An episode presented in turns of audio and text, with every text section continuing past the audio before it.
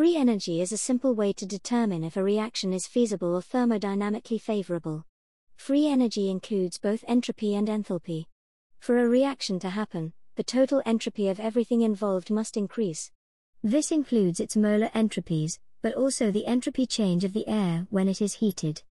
Instead of calculating the entropies of everything, we can define the Gibbs free energy change as delta G, which is equal to delta H minus T times delta S. There's some complex math, but it boils down to if delta G is negative, the overall entropy increases and a reaction will happen. The reaction is said to be thermodynamically favorable. Standard Gibbs free energy change. The standard Gibbs free energy change is represented with the symbol delta G0.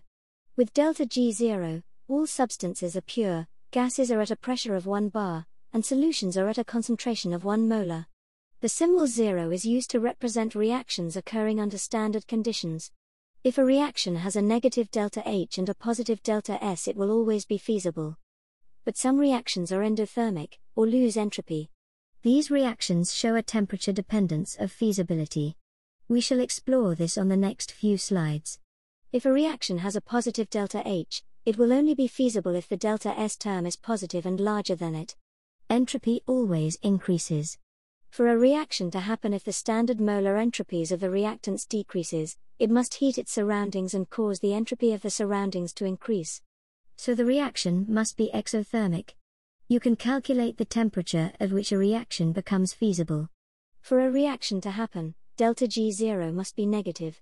We can calculate the temperature at which a reaction switches from unfeasible to feasible by setting delta G0 equal to 0.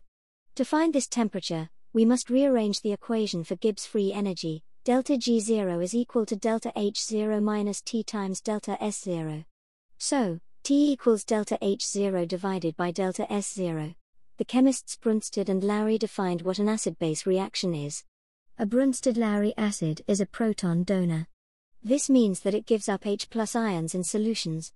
Examples of Brønsted Lowry acids are hydrochloric acid, sulfuric acid, and phosphoric acid. A Brønsted Lowry base is a proton acceptor. This means that it accepts H ions in solutions. Examples of Brønsted Lowry bases are sodium hydroxide, potassium hydroxide, and ammonia. Brønsted Lowry acids need something to give protons to. You don't get free H ions. When you add HCl to water, the water molecules act like a base and accept protons from the HCl. The equation is HCl plus H2O gives H3O plus plus Cl minus. Oil rig is a good mnemonic for remembering the difference between oxidation and reduction. It stands for oxidation is loss of electrons, reduction is gain of electrons. An oxidizing agent oxidizes something else. It takes electrons from another compound.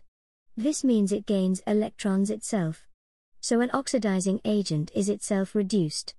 A reducing agent reduces something else. It gives electrons to another compound. This means it loses electrons itself. So a reducing agent itself is oxidized.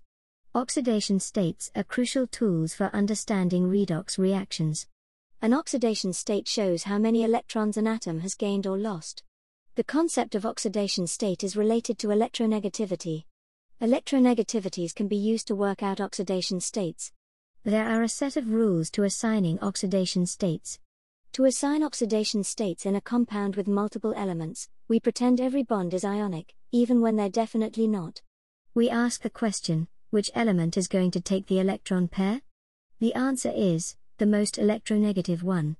This gives us our first rule in a compound with fluorine, fluorine's oxidation state is always minus 1. The oxidation state of oxygen is always minus 2.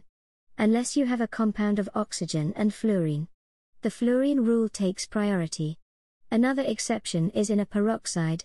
Hydrogen always has an oxidation state of plus 1, except in metal hydrides like Na, where it is minus 1. In a compound ion, the overall oxidation state is equal to the charge on the ion. In a simple ion, the oxidation state is just the charge on the ion. In a pure element, the oxidation state is zero. This includes atoms like He, but also molecules like H2. Oxidation states are commonly represented by Roman numerals.